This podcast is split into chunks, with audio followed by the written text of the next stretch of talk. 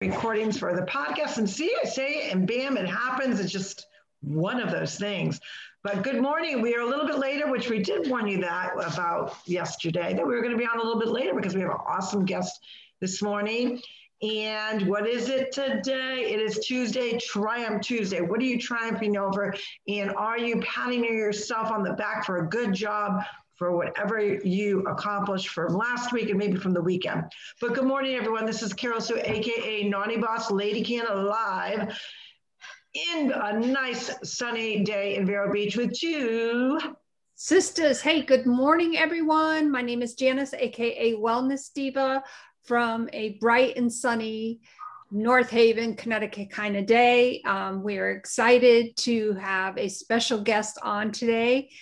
There is so much I can say about this lovely person. Dana is often referred to by her friends as and I love this, a psychonaut. Absolutely love that. That says so much about her passion for what she does. She loves self-development, spiritual growth. She is also a life coach and let me make sure I say this correctly, a certified death doula. That's right. Without further ado, welcome, Dana, to the Two Sisters podcast. Thank you so much for being here today. All right. Well, thank you, Two Sisters. It's great to be here. We are so excited, and we really just want to dive right in to let our viewers and our listeners know not many people have heard of a death doula. So we're going to cut to the chase because we hear a lot about birthing and other avenues of that, but I even have never heard of that, which is very unusual. And obviously, give us a little bit about your background and where you kind of pointed in that direction, that bam, that's what you are and what you felt that you needed to be. Yeah, I mean, you're right. We know a lot about birth doulas. Actually, my younger sister's a birth doula and a midwife. So they help moms and help bring babies into the world. And I help on the other side of things. Help add more ritual into death. And so when someone gets diagnosed, maybe that they're going to have a few months to live or that they get to live in hospice for the rest of their life, that's a good time to contact a death doula, someone like me, that we can come in, we can meet with the person, and we can find out what their desires are and make sure that they have everything they want. Like for me, I know I want to have a glitter station. So you can come in, you can glitterify yourself. And so you have like, you bring that state of joy. Some people like to have like a gratitude chair where maybe when people come in before they enter to meet them, they take a moment and they take their shoes off and they just kind of like leave whatever it took them to get there, you know, the commute, the traffic, the subway, whatever, and just like take their shoes off, take a minute, like focus before they just come in and bring all that stuff into their room. So there's a lot of little minor things we can do like that, of just setting the tone, setting the scene, and also working with them on their legacy project. Like, what did they stand for? What do they want to be remembered by? And also potentially helping any family members that are having a hard time. That is amazing. And I think it's so, for me, almost takes the medical portion out of it, that it's more about the, like you're saying, really kind of like a pre-celebration of life with the family, with that loved one, and knowing that their life is going to be remembered and stood for something, and that they're actually going to celebrate. And yes, of course, obviously the mourning is part of that process, we know. But I think what an avenue to have with other people to share in that journey and assist, because there's probably kind of like, even when you're doing a wedding or a birth announcement, or even, you know, like we talked about having a child come into the world, you have all this planning to do these things and you always forget a bunch of stuff. But how cool is it from the flip side of that? Don't you think, Jan? Yes, absolutely. You know, I think it must bring such a comforting and authentic approach. And the person that is going through that phase of their lives, knowing that things are done or being done the way that they want them to be remembered by, as, you know, a time to celebrate, a time to celebrate their life, enjoy their family, enjoy their loved ones, enjoy the memories that come up in all of those conversations. Yeah, absolutely. So comforting. It also can help with the family. Like you said, like the family might be grieving, they might be mourning, and they don't want to make all these decisions. Like, what would dad have wanted? What would mom have wanted? You know, if you don't know, you don't know. And so you're just guessing. And that just adds an extra layer of complexity into your own process. When everything could be really clear, like, you know what, they actually don't want this thing that they thought they wanted 20 years ago because something shifted in their last 10 years that they believe something different now, and they don't necessarily need that thing to happen. And making sure everyone's on the same page with those conversations can really help. I can imagine so. And I think, you know, I'm going back in about 5-6 months ago when our dad passed away. And I remember specifically I was driving him home from a doctor's appointment. It was probably about a month before he passed. And he looked over at me as we were at the stoplight and he said, "I want a party." And he was so excited about that too. It was so cute. And I knew what he was talking about, but I really wanted to hear more from him. I said, "Well, Dad, what do you mean?" He's like, "Well, I'm not longed for this world, and I want a party. Do you?" And he looked at me very seriously. He said, "Do you understand?" I said, "Absolutely." But I guess I wanted to hear more from him. So it was a great way for him to know that things were to the T. And right. He mentioned some little things here and there, but. Yeah, like maybe the thing is like the mini hot dogs, you know, or whatever. Like there's like little elements that for different people signify like the best party, you know, and everyone's a little bit different with that. Mm-hmm. So it's nice to sometimes be able to talk about the details. And sometimes having a third party, someone who's not related, can help with that too, because you have your own way that you talk to each other and your own kind of patterns of habits when it comes to your family. We all kind of fall into these different grooves. And so sometimes it's nice to have a stranger person come in and you can just really express your desires and no one will think you're ridiculous or anything like that. Right. Because a lot of times, just as a birth of a child, a wedding, all these big momentous occasions in our world and in our life and our, you know, rituals of living, sometimes they don't go as planned. Not everyone's always on the same page. This person may want this color, but this person wants this color, or it's going to be at this venue, or no, that person doesn't want it at that venue. So obviously the larger the family, the more intricate it becomes that you're navigating through multiple channels. Just to our listeners and viewers, or what would be some tips that you can offer that is one of the things that comes with what you do? I think it's a new field. Death doulas have only been around for about the last 10 years. And I think if someone that you know or love is going to knows that they have a few months to live, it is a great time to bring in a death doula to be able to have those conversations and get the details and really talk to the family and to the dying person about what their needs and wants and wishes are.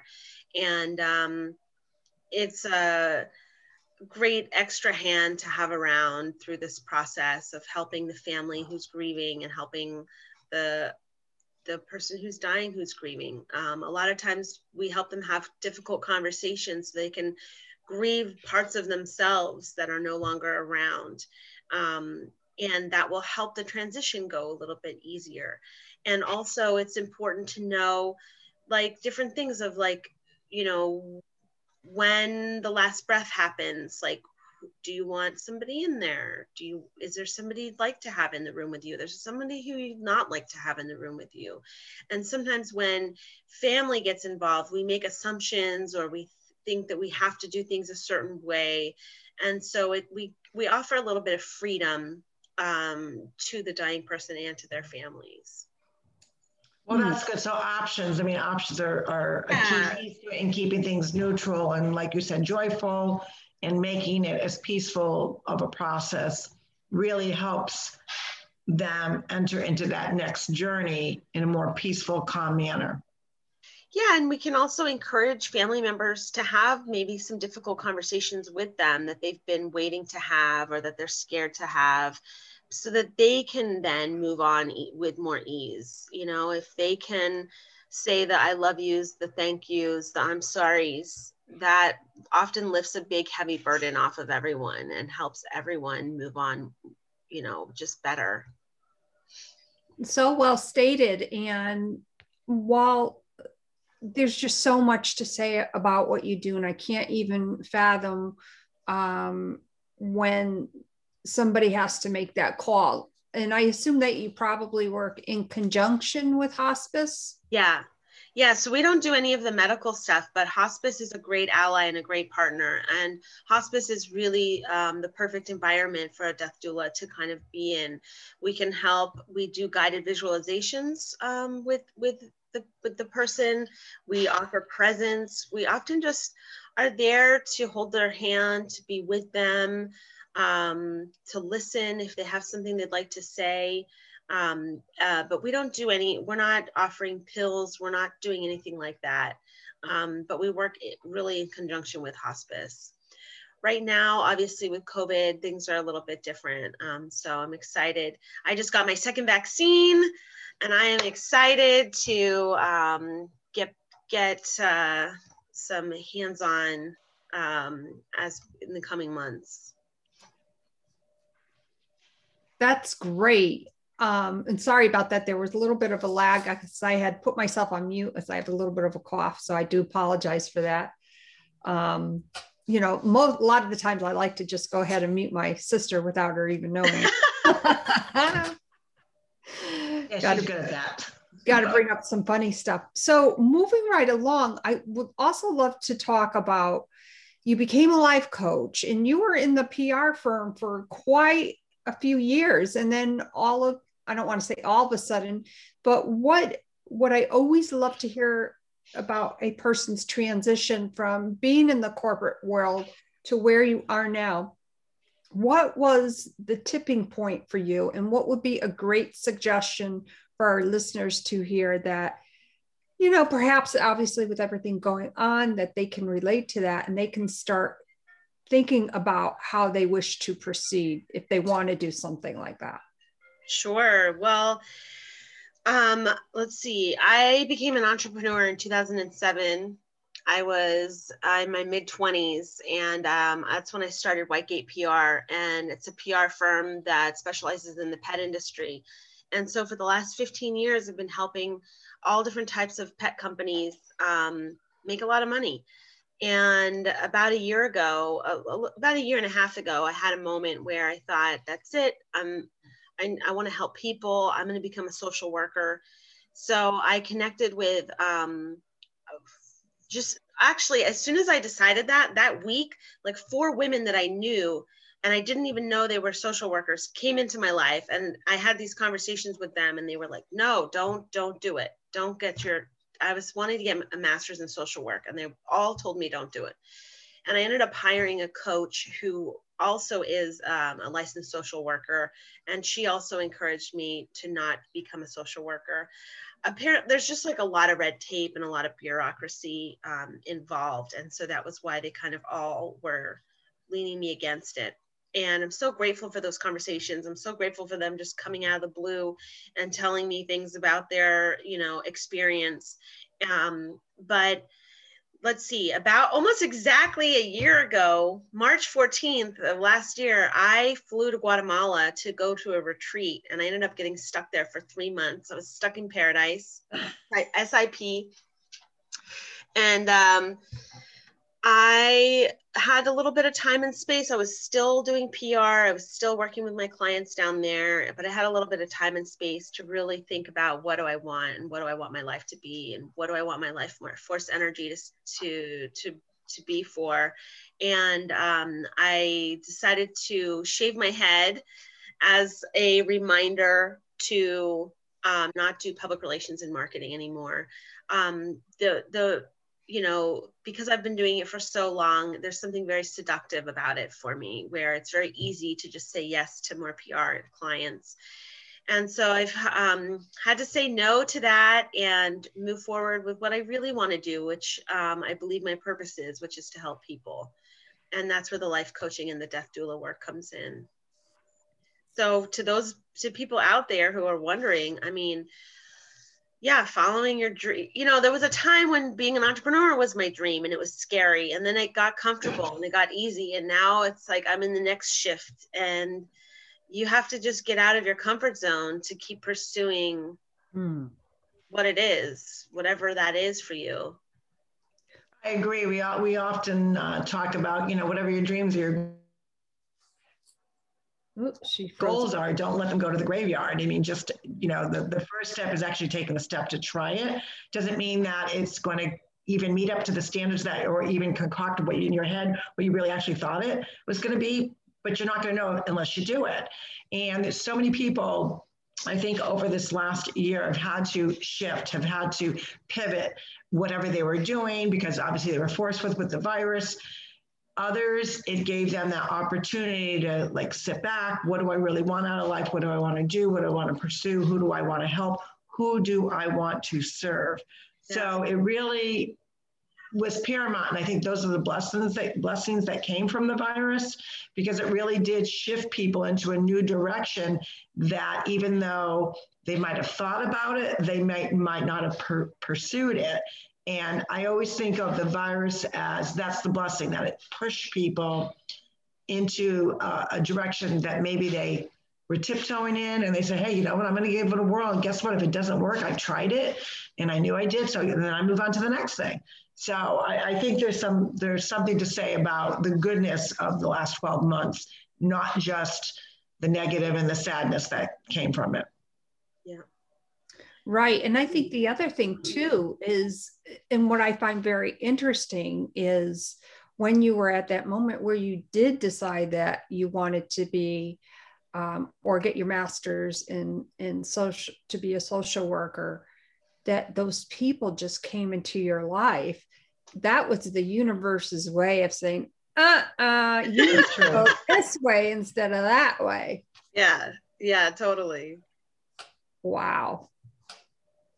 So, well, I believe that that's what, you know, the universe has a bigger message, and they plant those seeds, which are, they could be angels. They could be, you know, people that you're confident that are going to give you that right direction of what you want to do in life, but they're there for a purpose and have a bigger meaning. And sometimes, sadly, we're not always open to the signs of those that are entered into our life for a purpose. Yeah, exactly. Yeah, I mean, it was like nice and strong. It was like 4 women all at once, and I wasn't even seeking them out. You know, it's like they kind of just one. I invited a friend over to do a pumpkin making, and she brought a friend with her who was an advertising director, and she had a master's in social work, and it just like came up in conversation, and I wasn't even expressing, you know, my thing. So, yeah, you never know where and who your little inklings are going to come from. Well, there's so much to be said about that, because that really led you down the road that you were supposed to be on. How long did it take you to become a life coach? Because I know I've heard a lot of friends kind of saying, oh, you know, I want to become a life coach. Like, you know, I'm just going to get my certification tomorrow. And it doesn't work like that. Yeah, I know. I feel like it's really popular to be a life coach right now, and there's a lot of life coaches out there. Mm-hmm. It's something that I've wanted to do for a really long time, and I've been thinking about. And actually, even about 10 years ago, I was working with a running coach, and he was like, Dana, you should be a life coach. I have someone for you. I was like, no. And, you know, it's a lot of times, we have this imposter syndrome that scares us from chasing our dreams. But I would say it took me about 6 months to pull everything together. I also am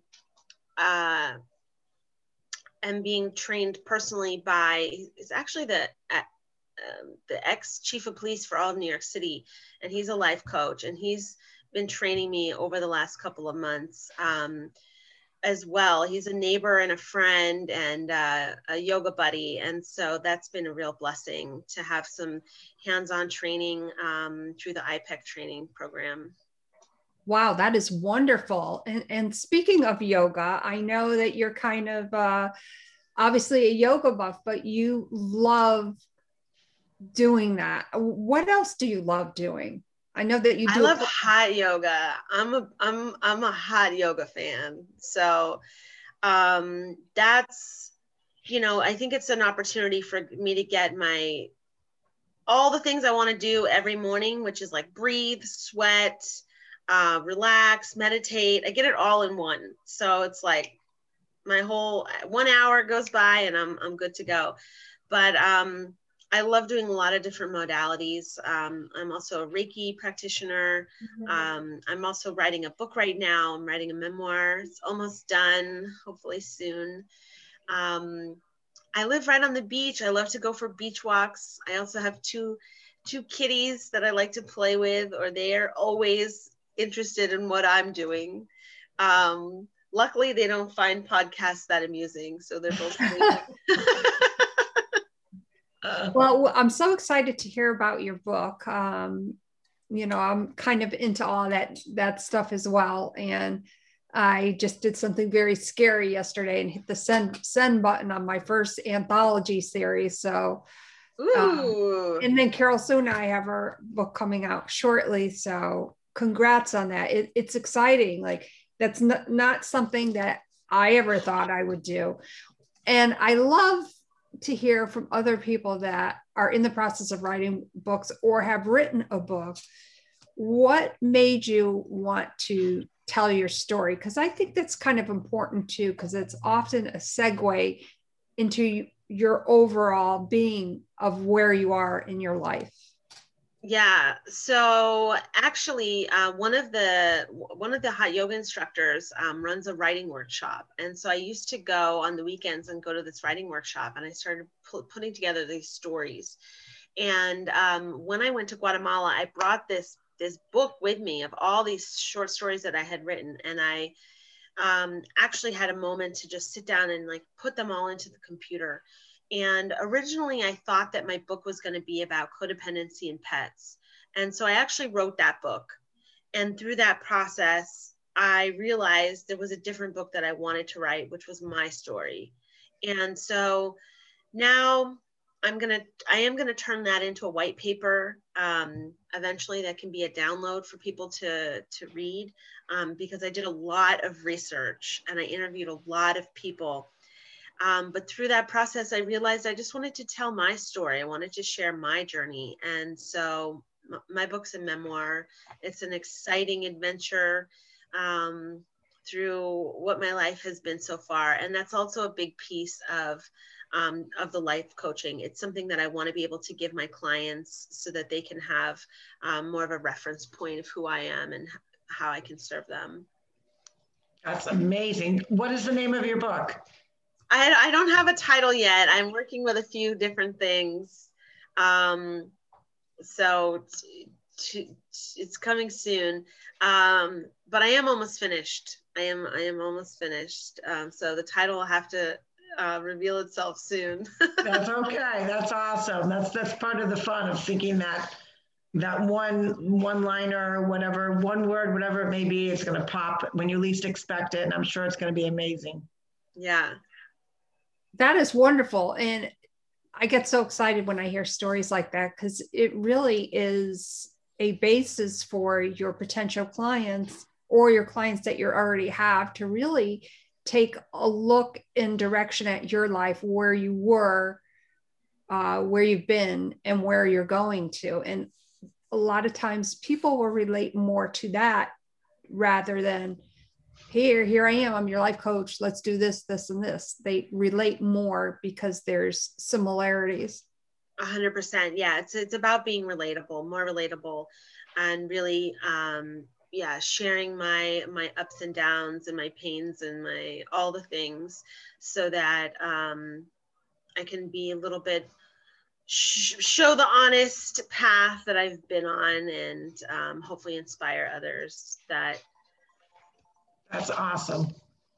side. May I ask, are you, when you have your book, are you going to be, will it be available via Amazon? Yes, it will be on Amazon, and it will also hopefully be in some bookstores. That's awesome. That's so exciting. Very exciting. When is your, did you write a book together? Yes. We did. We're just finalizing some of the details, and that should be coming out. Well, this should be, obviously it's got to go to the editor and all that. So we're getting there. We're getting there with that. Awesome. But yesterday, I submitted my first anthology series, and I have 9, I think there's 9 of us all together. So I was like, oh my God, I just hit the send button. So, and this would be my, although it's my first anthology, it would be my 14th co-authored project. And there's always that, you know, when I hit the send button, it's exciting, but nerve wracking. So we're all very excited, and Carol Sue's on that project, and very excited about that. Yeah. Yeah. So we feel your excitement, and I can't wait to hear how your books go. So how do you celebrate these little like milestones as they happen? Because I'm getting ready to be done with my I'm on chapter 11, and I have 14 chapters, and I definitely want to take a moment to celebrate. Is there anything that you've done to celebrate these little milestones as they click in? Yes, I go out for a martini. Woohoo! That's fun. Because it's cocktail hour somewhere. Hello. No, it's just a way, you know, a couple of times I've did that, you know, one time I went for another kickboxing session, and I was like, you know, really pounding on that bag, but it's just so exciting to know that whatever you've written about, that it can impact somebody literally around the world in seconds. And I have one of my co-authors that I was speaking with yesterday, she says, I just have a hard time grasping that. And I said, yes, I understand that. And in many respects, I do too. When you think about how you can access material at just the click of a button. You know, it's crazy when you think about it. And it does make it, it's, you know, does serve a lot of purposes for a lot of people that, especially in this past year, if they couldn't, you know, depending on what state they lived in, if they were closed down, they couldn't get to a store, and or sadly, a lot of brick and mortar book stores are actually closing, which is sad. And I hope that that doesn't affect libraries, because, you know, there's nothing more cool for a child to go to the library and take out a book and whatnot. And libraries serve so many different purposes with not just the physical books, but, you know, what they really impact on the community for classes and reading. And, you know, it's a great avenue for children to learn to love to read and actually feel a book versus just clicking a button in a digital thing. But that's the age that we're in, so it happens like that. Well, where could our viewers and listeners, how could they reach out to you, Dana? And we're going to make sure that we actually do put your links or whatnot underneath. And we would love to do a follow-up when your book is actually released. And maybe that would be kind of coincide with at least the anthology book. You never know. So that would be kind of cool. Yeah, that would be awesome. So people can find me. It's pretty easy. It's lifecoachanddeathdoula.com or danahumphrey.com. Also, if you're on Twitter and Instagram, you can find me at Dana K. Humphrey. I'm also on Facebook under my name, Dana Humphrey. So awesome. Well, we are so excited for you. We so appreciate your input. Really gave us and our viewers and our listeners another avenue of really making sure that the death experience is as positive as it can be, and really putting in those measures to make it joyful and celebrate that person's life that we so love. In addition to really listening how you came from the corporate world and pivoted and really show that people can do it. You just got to get the courage and take that first step. So we would love to do a follow-up with that. And today is Trending Tuesday, everyone. What are you going to be trending about? Triumph Tuesday. What did you triumph over? You probably thought you couldn't accomplish one thing or another, and all of a sudden you did it. You know, whether it was something small as getting up and making your bed or cleaning out that closet or getting your fitness on, reading that book, spending time with those loved ones, whatever it's going, you've triumphed over. So pat yourself on the back a little bit and give yourself some joy and love. With that, this is Carol Sue, AKA Naughty Boss, Lady Canna, live from a nice, bright, sunny Vero Beach, along with my sister, the better half of two sisters. Hey, everyone. My name is Janice, AKA Wellness Diva 3.0. I'm not downgrading that. And what I am triumphing over today is I didn't have to mute my sister today. Amen. Hey, everybody, have a great day. Thank you so much for joining us. Dana, once again, thank you so much for being here. We can't wait to have you on again. Goodbye, everybody. Bye-bye.